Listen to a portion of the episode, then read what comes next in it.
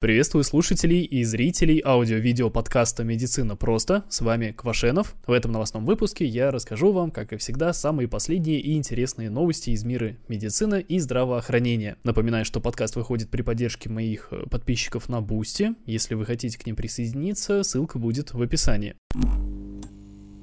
Конфеты Skittles могут запретить ввиду того, что в них содержится ядовитый краситель, способный изменять ДНК. В чем здесь прикол? А, в федеральном суде Окленда, штат Калифорния, рассматривали недавно дело, в котором ответчиком выступала компания Mars Incorporated, производящая вот эти самые конфетки Skittles. Некая Дженнил Темс обвиняла их в том, что они используют краситель, оксид титана, который, как известно, может иметь некое влияние на структуру ДНК, то есть обладает э, генотоксичностью. Плюс в больших концентрациях он прям конкретно влияет на некоторые жизненно важные органы. Там и на мозг, и на печень, и на почки. И главное, в Евросоюзе он вот прям вот только-только был запрещен. Прям вот только что. Как раз основная причина была его генотоксичность. И как ни странно, о свойствах этого самого красителя компания Mars Incorporated, они прекрасно это знали. И еще в 2016 году году они зарекались, что вот мы обязательно от него откажемся. Но до тех пор, пока вот не приспичило, пока не наказывали за это дело, зачем от него было отказываться? Видимо, они так подумали. И в принципе в нашем капиталистическом мире такое дело, оно не сказать, что удивительное. Но я от себя могу добавить, что, судя по всему, в рекламе они не просто так использовали какую-то там скидл-стрянку.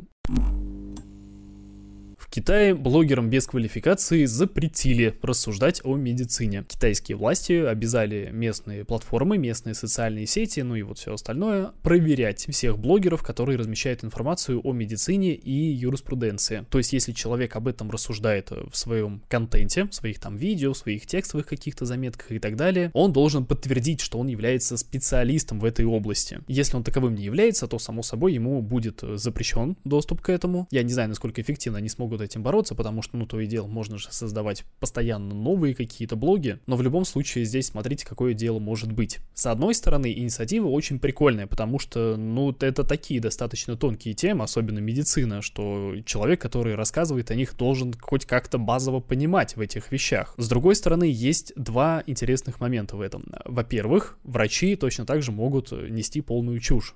Все гомеопаты, абсолютно все гомеопаты, это врачи. Они абсолютно все имеют врачебный врачебный диплом. Остеопаты, они точно так же являются либо врачами, либо фельдшерами. И второй момент это то, что человек, который вот на данный момент является конченным мракобесом и вещает прям полнейшую чушь, он может просто взять и проучиться, ну там заочно, например, на какого-нибудь медбрата. Я не знаю, какая там система образования в Китае, но я точно знаю, что у нас в России именно так и делают. Человек может десятилетиями продвигать какую-то совершенно дичайшую мракобесную теорию, какую-то какую-то там альтернативную медицину, прям вот безумную. За три с половиной года он может отучиться где-нибудь заочно в медицинском колледже, а потом повесит диплом у себя в какой-то вот этой конуре и будет говорить, что он медик, что он не просто какой-то там вот абы кто, он медработник, что он знаком с медициной не понаслышке, его этому обучали. Так что вот в данный момент, вот в краткосрочной перспективе, я думаю, проблема с этими блогерами в Китае э, точно как-то будет немножко решена, но в дальнейшем, вот в перспективе 5-10 лет, э, спокойно все шарлатаны смогут проучиться. Наоборот, у них, кстати, спрос на это дело, на это обучение повысится. Международная конфедерация профсоюзов медработников предложила больше тратить на медицину. Конкретно они предложили тратить 6% ВВП страны на здравоохранение, а также они сказали, обратили внимание, что необходимо обеспечить всех медработников в стране достойными заработными платами. Ну что я могу здесь сказать? Ну, предложили и предложили.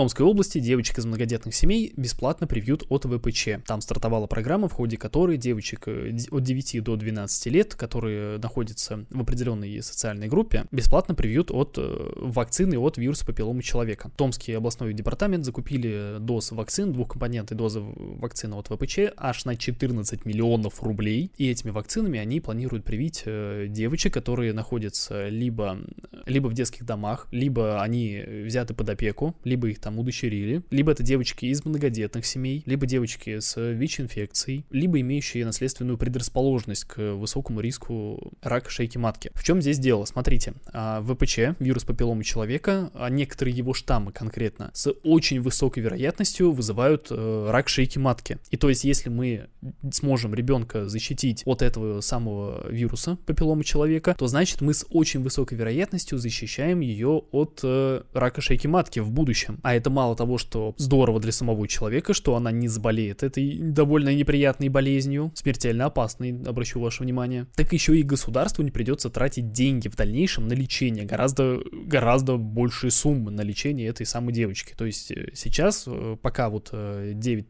лет, пока они не начали половую жизнь, пока вакцина от ВПЧ имеет максимальную свою эффективность в плане защиты, лучше закупить на 14 миллионов, привить там тысячу с лишним э, девочек, чем в дальнейшем из них лечить, ну, хотя бы даже несколько десятков, потому что тогда в будущем это обойдется в гораздо более круглую сумму. Вакцина от вируса папиллома человека на данный момент не входит в национальный календарь прививок, то есть она в России недоступна э, по ОМС, она доступна только платно всем желающим. И вот в Томской области решили такой вот момент, что люди, которые не могут себе позволить, либо люди, которые находятся в группе риска, будут э, защищены от этого самого вируса папиллома человека. В дальнейшем они еще планируют расширять категорию людей, которых они будут прививать этой вакцины. В общем, очень замечательные новости, я вам так скажу, из этой самой Томской области. Прям большой респект местным властям.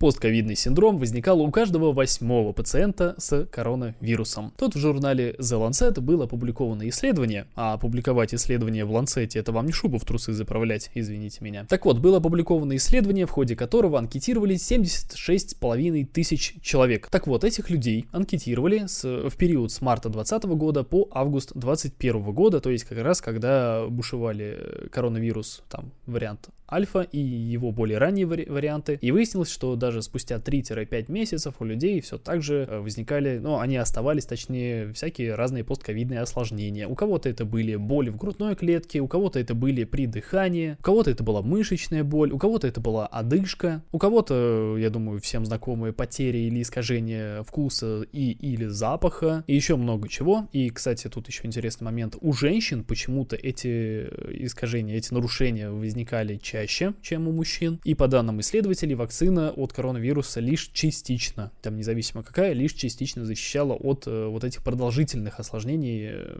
вот этого постковидного синдрома. Кстати говоря, что-то там опять идут какие-то новости про очередную волну коронавируса. А, и важное дополнение, в этом исследовании лишь 5% мужчин и 2,5% женщин были госпитализированы, то есть абсолютное большинство э, респондентов, они либо не болели, с кем, собственно, и сравнивали, либо эти люди перенесли коронавирус в легкой степени и в средней степени тяжести.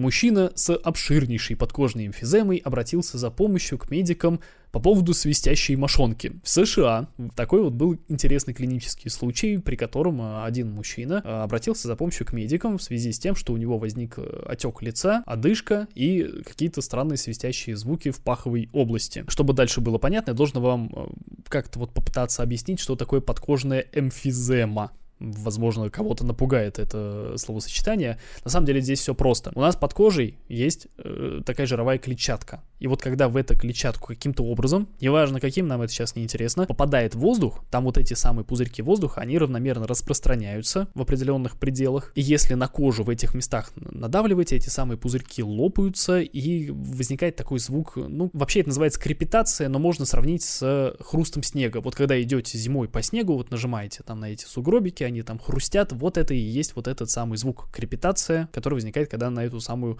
а, подкожную эмфизему нажимаете. Это патологическое состояние, это нифига не нормально. Это означает, что либо какая-то травма была, то есть, ну, воздух там в норме быть не должно. И у человека вот эта самая подкожная эмфизема была на лице, на передней части туловища и доходила до верхней части бедер. Такая, это просто огромная подкожная эмфизема. Помимо этого, воздух не в тех местах в его организме был не только под кожей, но еще и в грудной клетке. Да, да, там должны, там как бы легкие есть, он воздух в легких должен быть, но это все, больше нигде его быть не должно. Он еще там был, но вот если кто-то из вас знает, это пневм... у него было в средостении воздух пневмомедиастинум, и вокруг легкого это пневмоторакс. Те, кто понял, молодцы, те, кто не понял, забейте вообще, это вам сейчас не надо. У, у чувака серьезные очень были проблемы со здоровьем, вот что самое главное. И особо у него каких-то хронических заболеваний не было, ну там сахарный диабет, ну то есть там не вот какой обширный набор, но у него за последний год было несколько раз э, воспалялся придаток левого яичка. И вот так как несколько курсов антибиотиков не помогли ему избавиться от этого, медиками, которые лечили ему эту патологию, было принято решение, что давайте мы это дело хирургически дренируем, то есть откачаем оттуда жидкость вот эту вот патологическую, которой там быть не должно, просто чтобы хотя бы облегчить состояние пациента. И в результате этого у него возникла незаживающая рана в этой области